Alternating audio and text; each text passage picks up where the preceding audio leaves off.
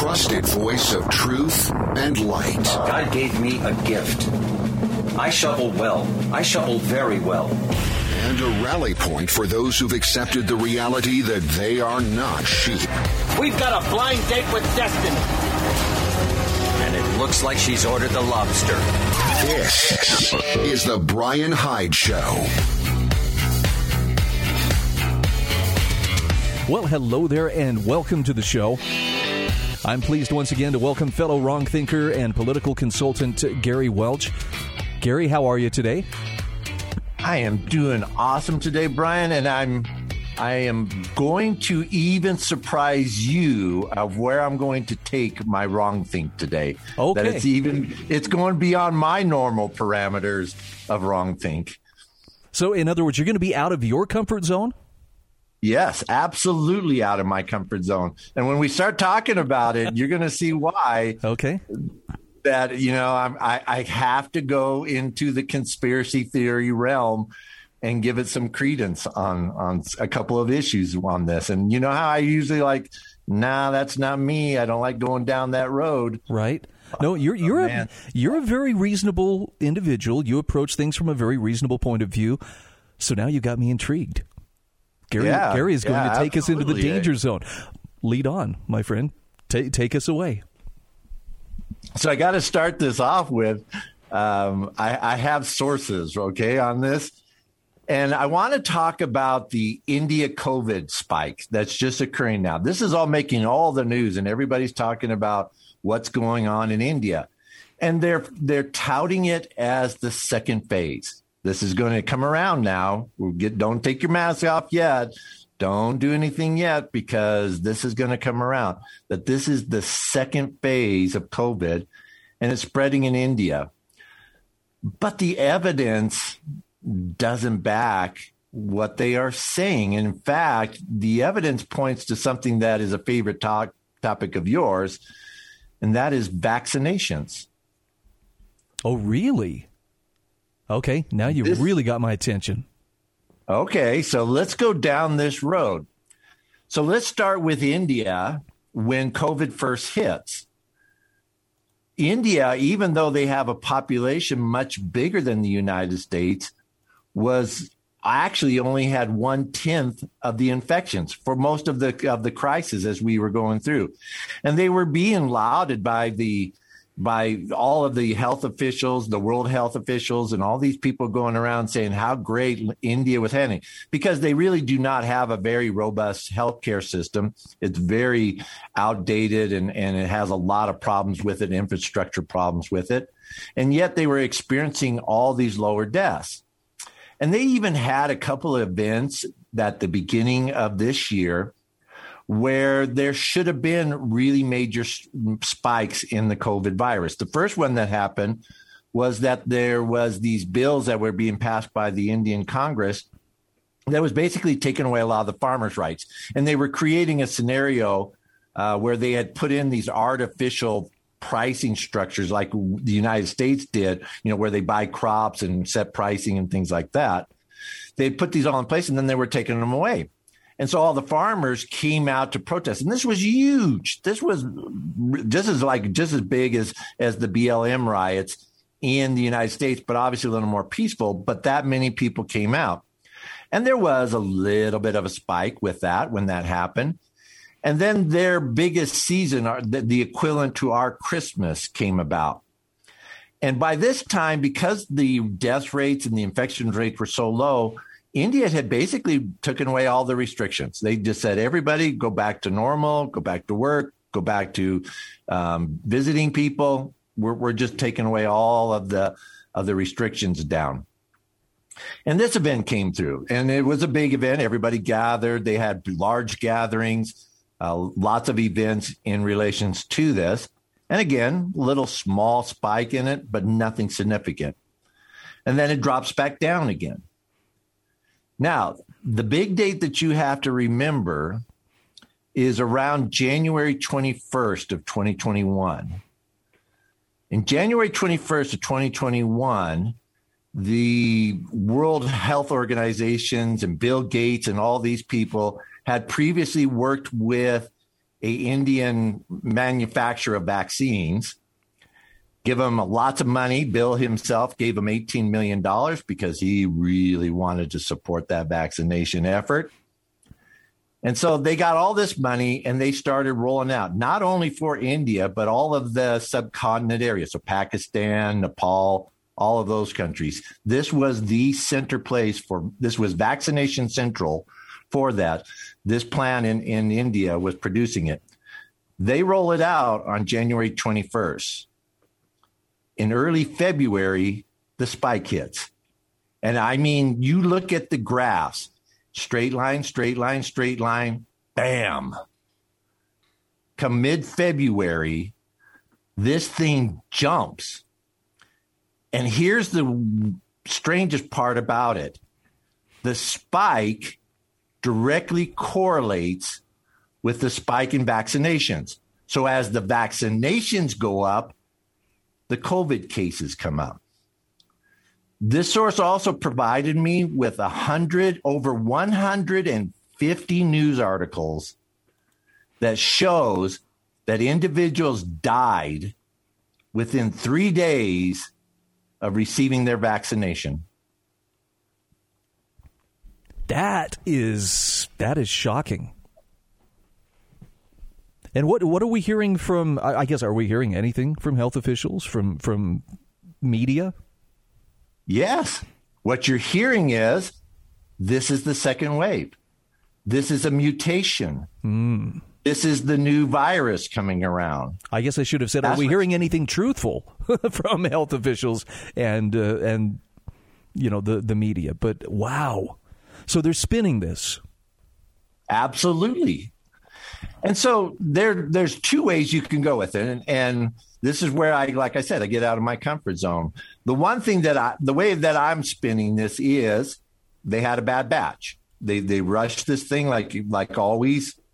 They were pushing it through. Lots of money came into people uh, who probably took that money and ran and and didn't actually do things with it.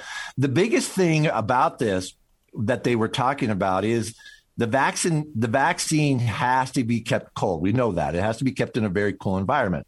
Of course, India is very hot. And the way that they rolled this out, they were actually leaving the vaccines out into the open air for long periods of times as they were trying to move through people. So what what happened basically is you had a vaccine that was supposed to be cold, it gets all warmed up we know what happens with when you create germs and viruses and put them in a nice warm atmosphere. Wow. Um, the other side of that, though, is that this is part of the world effort of trying to hide this crisis and trying to spin this crisis on what it's going on. And honestly, as I as much as I'd like to say no, that's not what's going on.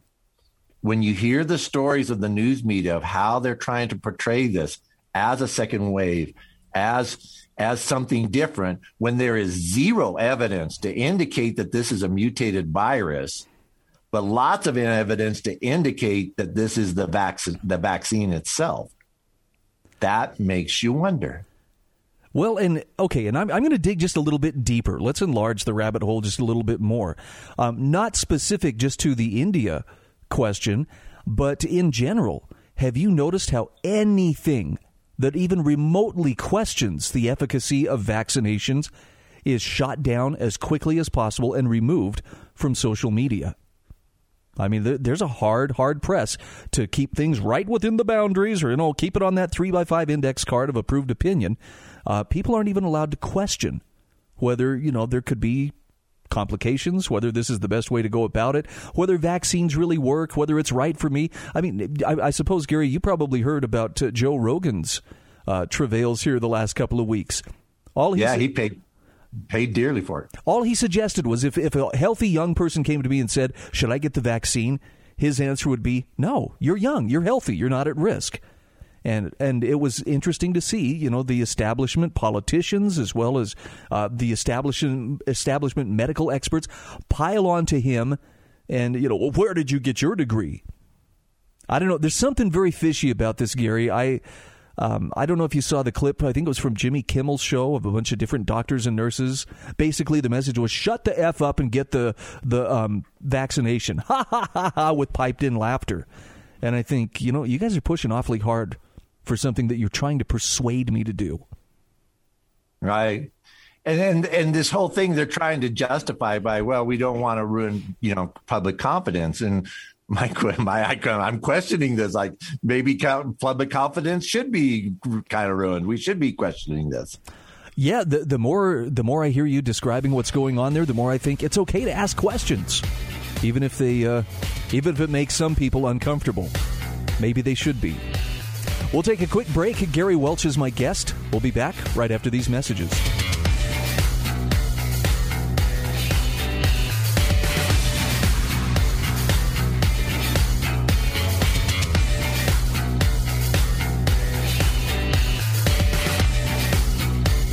This is The Brian Hyde Show.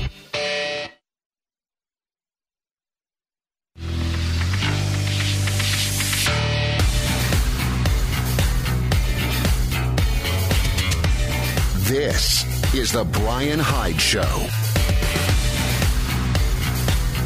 All right, welcome back to the show.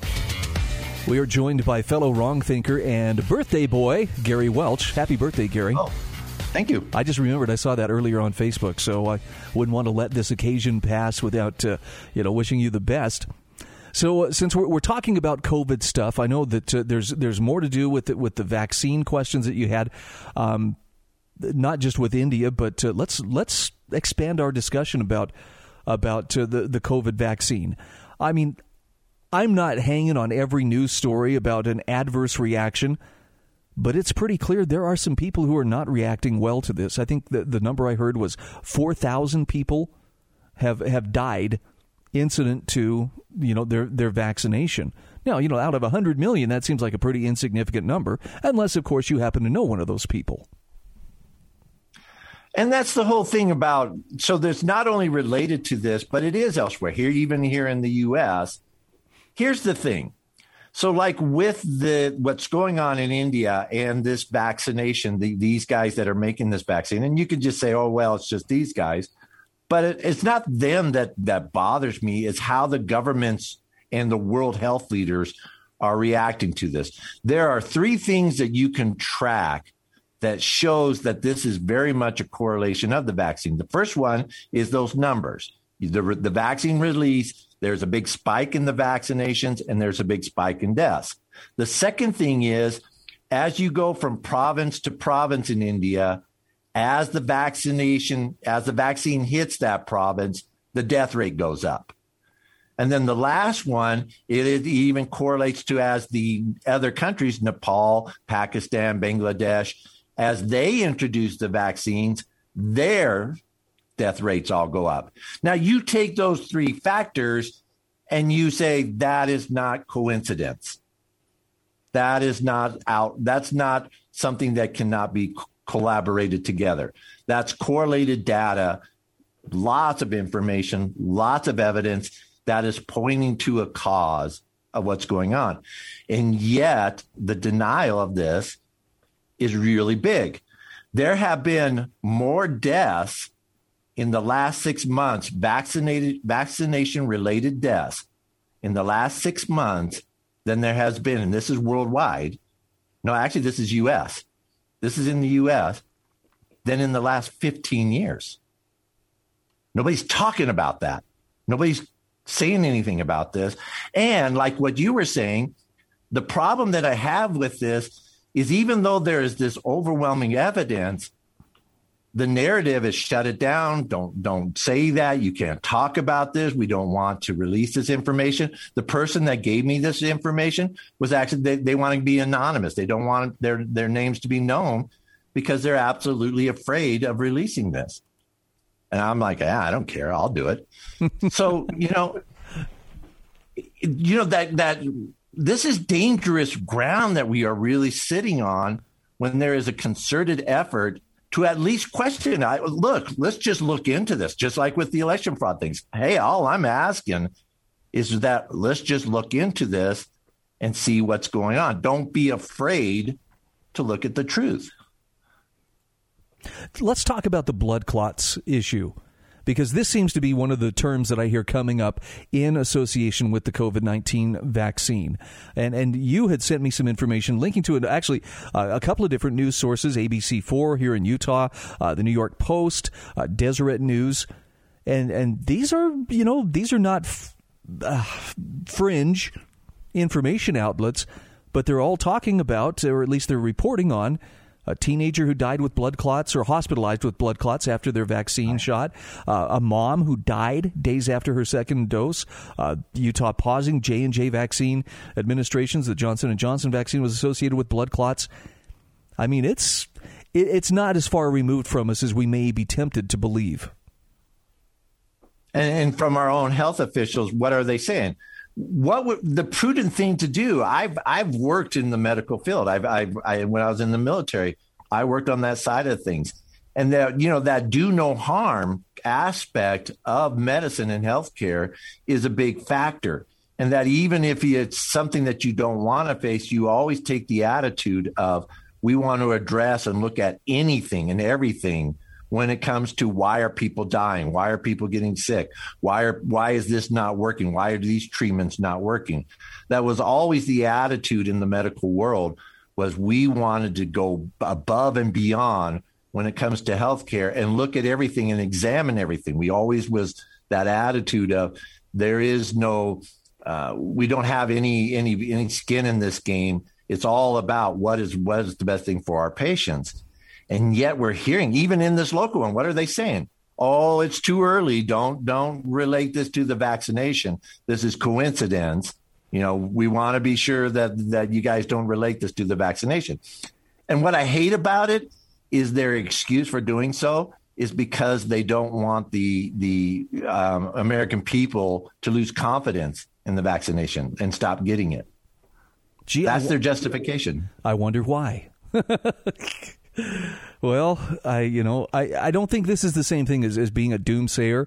Uh, I'm sure there are those who would equate this, but you guys are just shouting fire in a crowded theater. But um, do we not have the right to question these kind of things? Is it is I guess what I'm asking is this: Is it not the responsible thing to do to ask about this, especially when there's clear evidence that hey, this doesn't just work out for everybody. Maybe the the risks are outweighed by the benefits, but you know, th- those are still pretty significant risks, no matter how I slice it. Well, we have done um, recalls from medicines for far less. There's been far less correlation in this, and they have actually forced recalls of pills and things that have gone out there on the market with with less correlation that we have with this vaccination. And yet, they're not even saying, let's look into it. That's what really bothers me. Why not? Why wouldn't you want to at least investigate? Maybe you find that these guys are, you know, they just don't have good practices or something like that. But your denial to even say, let's investigate it tells me that there is an agenda behind this. No, and it's the the scary thing to me is it's spilling over. I mean, look, I expect people in government to kind of push things like this. That's it's the nature of politicians. This is an idea so good, we're going to make it mandatory. All right, I expect that of them. It's disturbing, though, how many players within the private sector, businesses and corporations and so forth, are stepping up and saying, no, no, we want to make this part of our policy as well. You want to shop here? You want to fly our airline? You want to ride this? You want to do that? You want to work here? You got to get the vaccine. That seems to me like it's it's it's crossing a line, though I'm I'm not sure exactly how I would d- describe where that line is crossed. Yes, it's private business, but it's private business doing government's bidding or or carrying out government's bidding. That seems to me that something has changed then fundamentally. And I think it all relates to justification and that the fear of the of this disease, the fear of COVID and what it has done to people, and the way that they have hyped this fear has created that type of mentality within these corporations. I do believe that they are approaching this from a uh, uh, good of the, you know, we wanted to do this for the good of the country and the good of our communities. Uh, but it, it is is absolutely misplaced. With a, without a doubt. Now, in the next segment, we're going to shift gears and we're going to talk about some of the uh, voter, uh, I, I want to say voter fraud stuff going on. Um, what I mean to say is voter protection, because that's what the that's what the official legislation is calling it. But it seems to me like it's something that would actually um, codify voter fraud, or or perhaps uh, make it easier to to cheat in in future elections. So hang tight. Gary Welch is my guest. We will continue our discussion just the other side of these messages.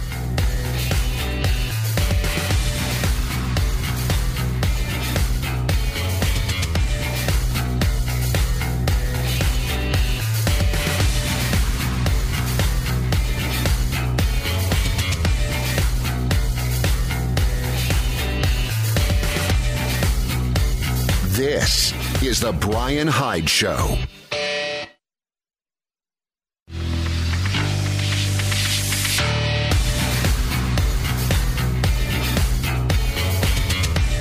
This is The Brian Hyde Show.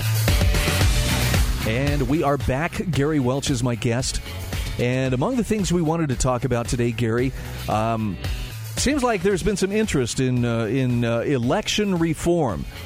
Funny, given that everything went so perfectly in the last election and there was no question whatsoever about uh, whether it was carried out in an open, transparent, and honest manner. I mean, it was very clear, you know, that the winner was rightly the winner and nobody, you know, felt the need to question whether there was any kind of fraud or anything. All right, I better turn off the sarcasm here before I run out. But uh, let's let's talk about some of the things that are going on in in terms of uh, of the the the battle uh, for for voter reform being proposed in Congress. What are these bills, and and what exactly are they supposed to accomplish?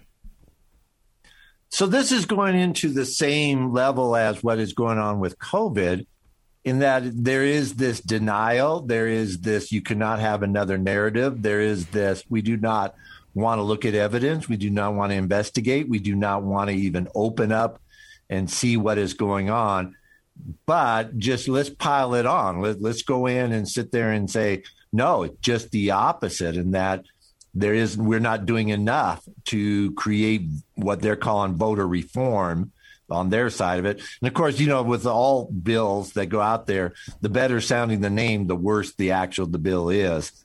And so they're just really kind of piling on with trying to create even what I call um, just absolute open fraud that they're not even trying to hide it anymore.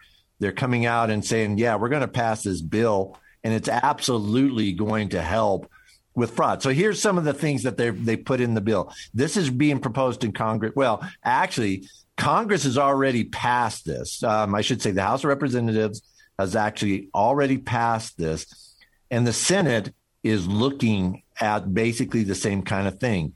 It includes federal financing for our elections, where the feds are going to be giving money to candidates.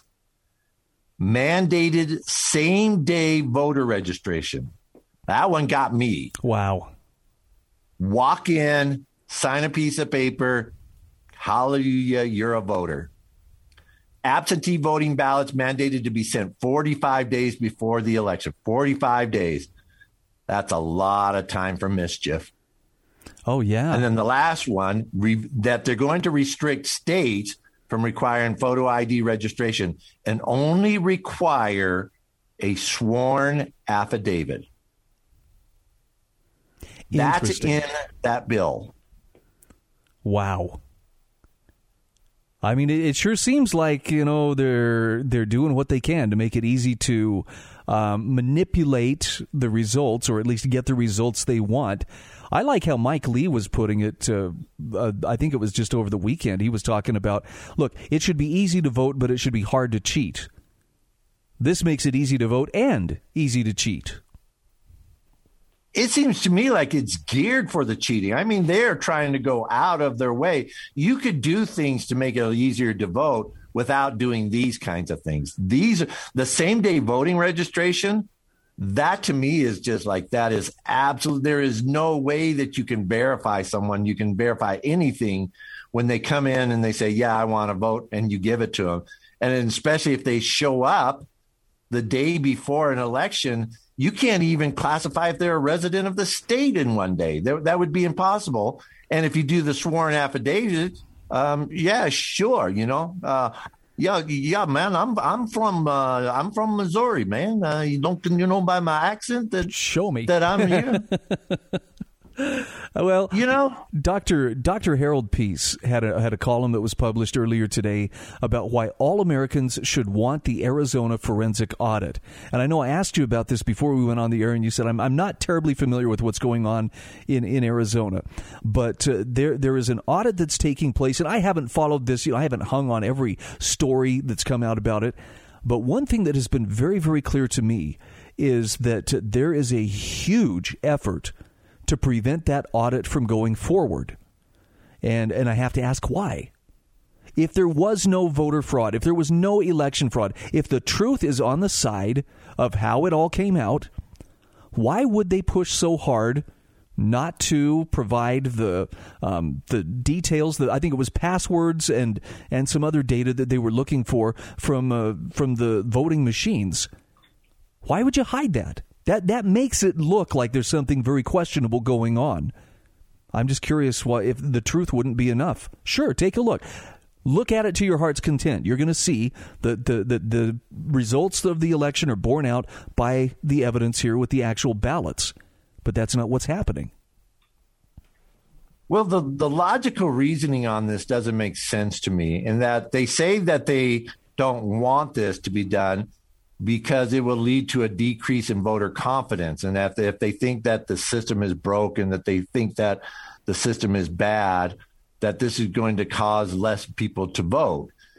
And I would say, well, if the system is bad and if the system is corrupt, we want less people voting, don't we? Absolutely. Uh, why would you want to stop that? Uh, in order to get voter confidence, what you do is you do just the opposite. You scrutinize to very fine detail and then come out with results that said, yeah, we took this thing apart and we absolutely looked at it and everything's good. Everybody, it looks good. Everything works. It does exactly what it wants. And you validate it by just simply saying we don't want to look at it because it's going to destroy voter confidence, I think that destroys voter confidence.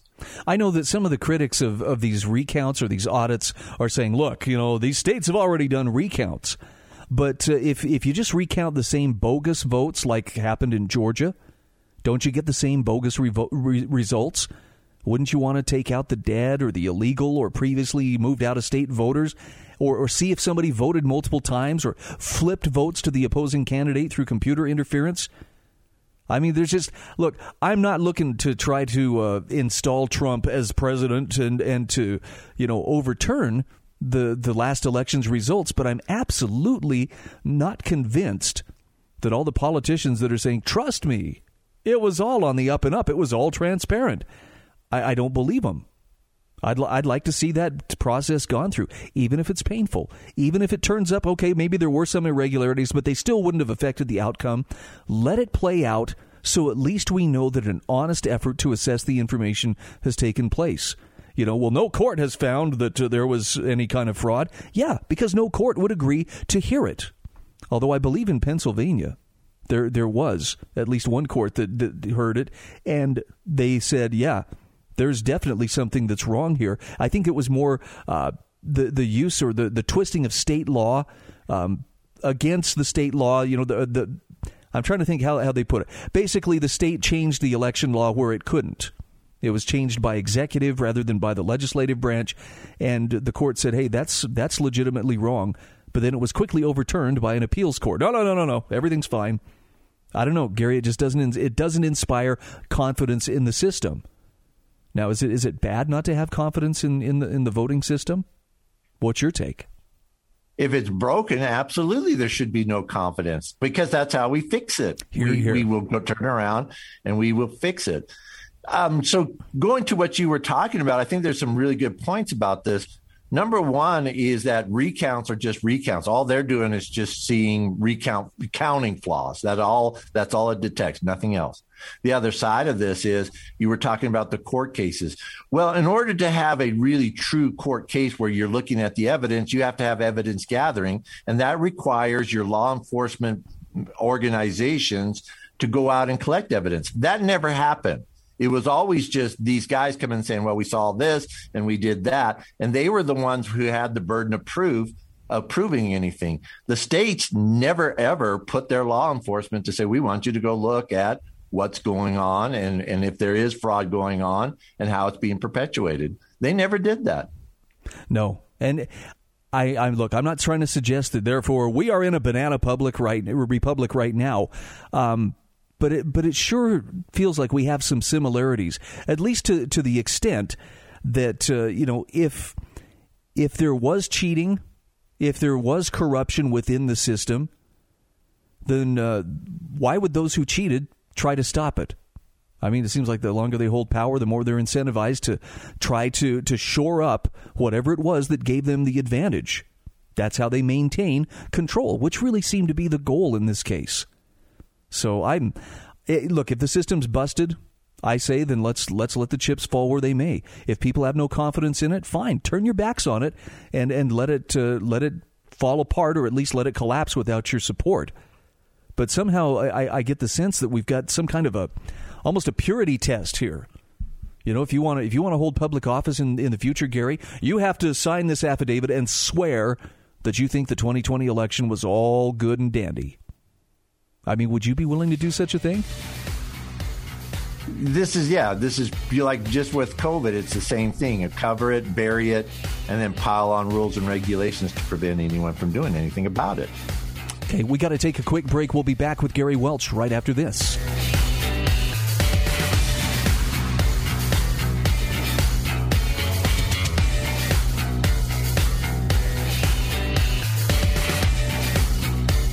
This is The Brian Hyde Show.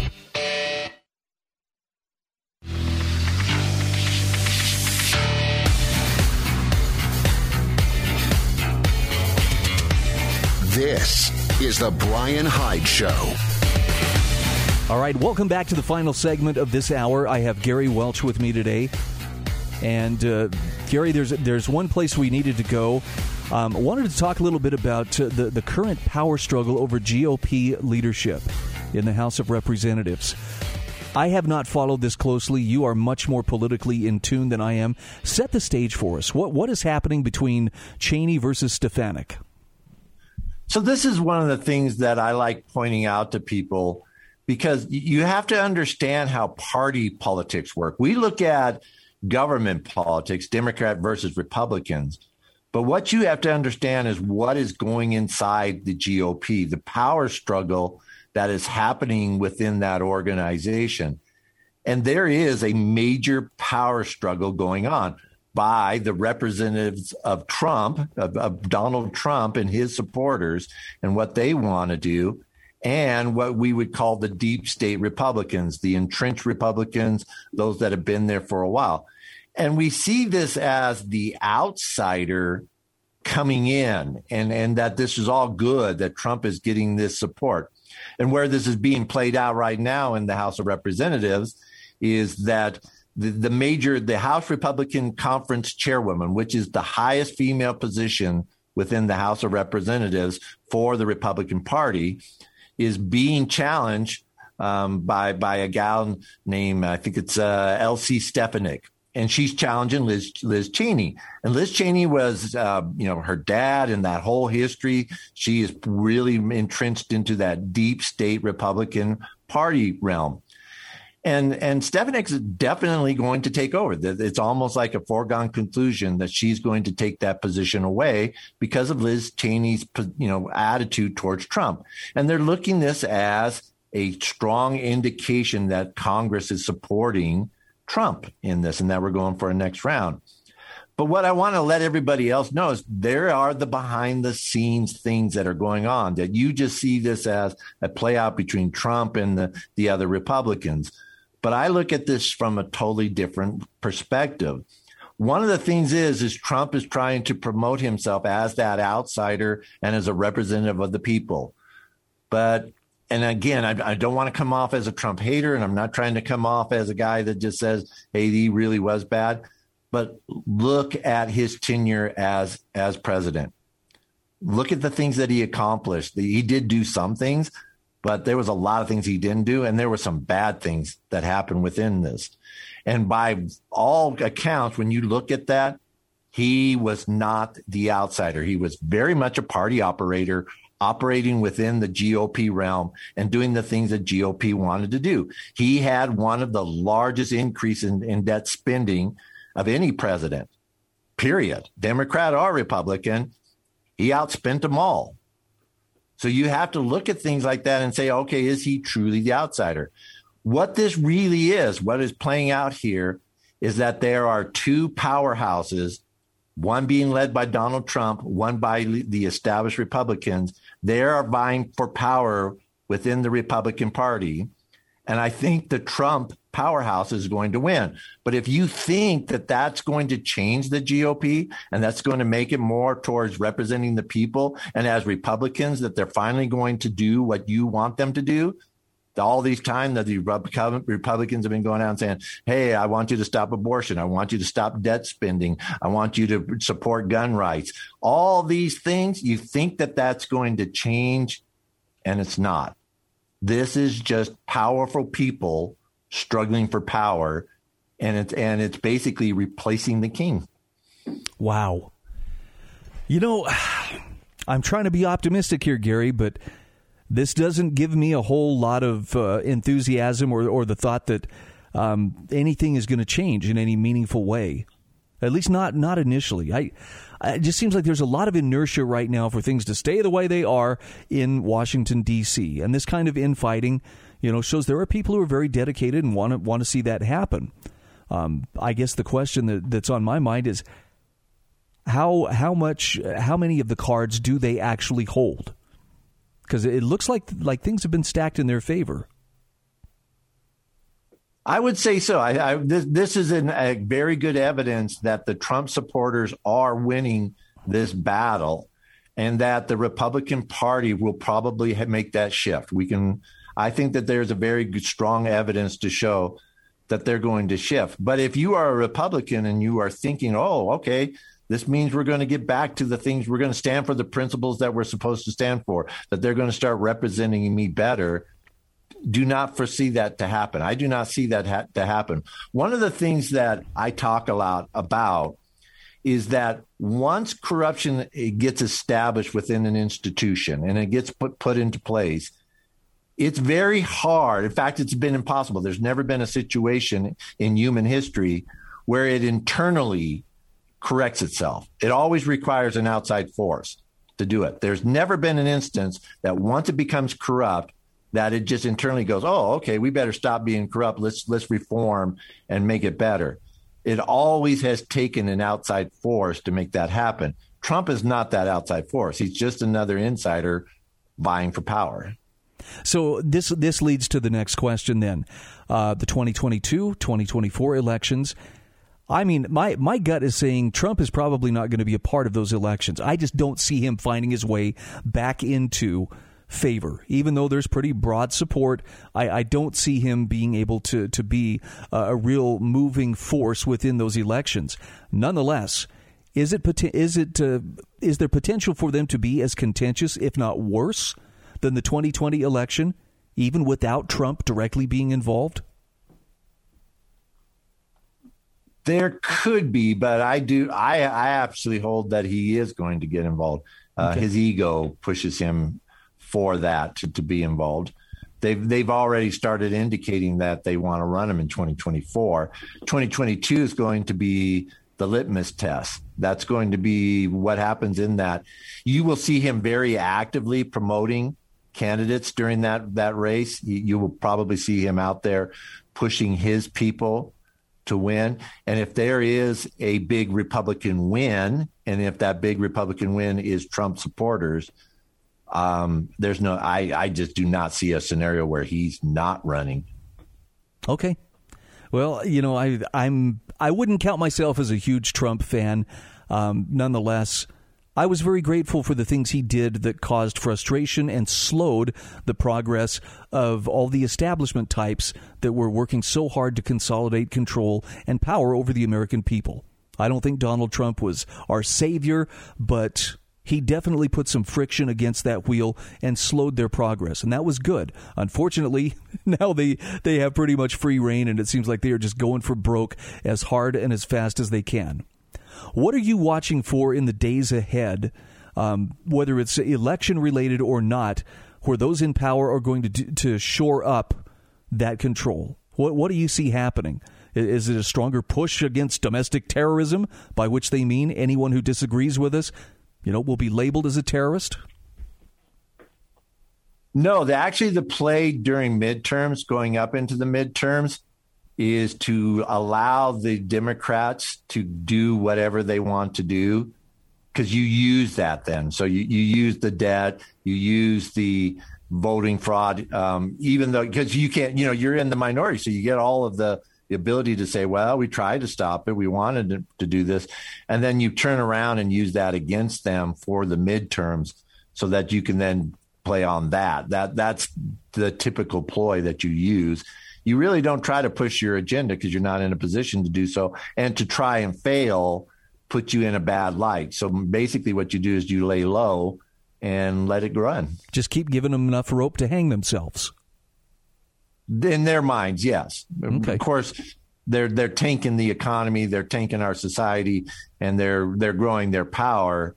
But that's okay because I've always said this: is they Republicans want a bigger, as big a government, if not bigger than the Democrats. They just want to be in charge of it. That's the only difference between the two. There is no such thing as a little government, big government. It's big government with us in charge versus big government with you in charge. Wow.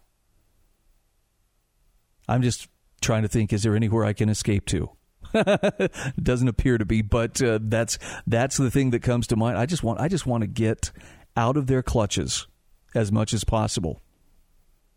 Curious if we'll see the states start to make a stronger stand as as the pressure mounts from Washington D.C. We're down to about 30 seconds here, Gary. Any any closing thoughts for our listeners? Just this, um, and we and I like to always push this agenda fight locally. Quit trying to fight them on the national level, everybody. Let's go to our communities and let's fight them there. That's where we're going to win those battles. And let's start looking at who is on our side and who is not. All right. Gary Welch, thank you. Great conversation as always.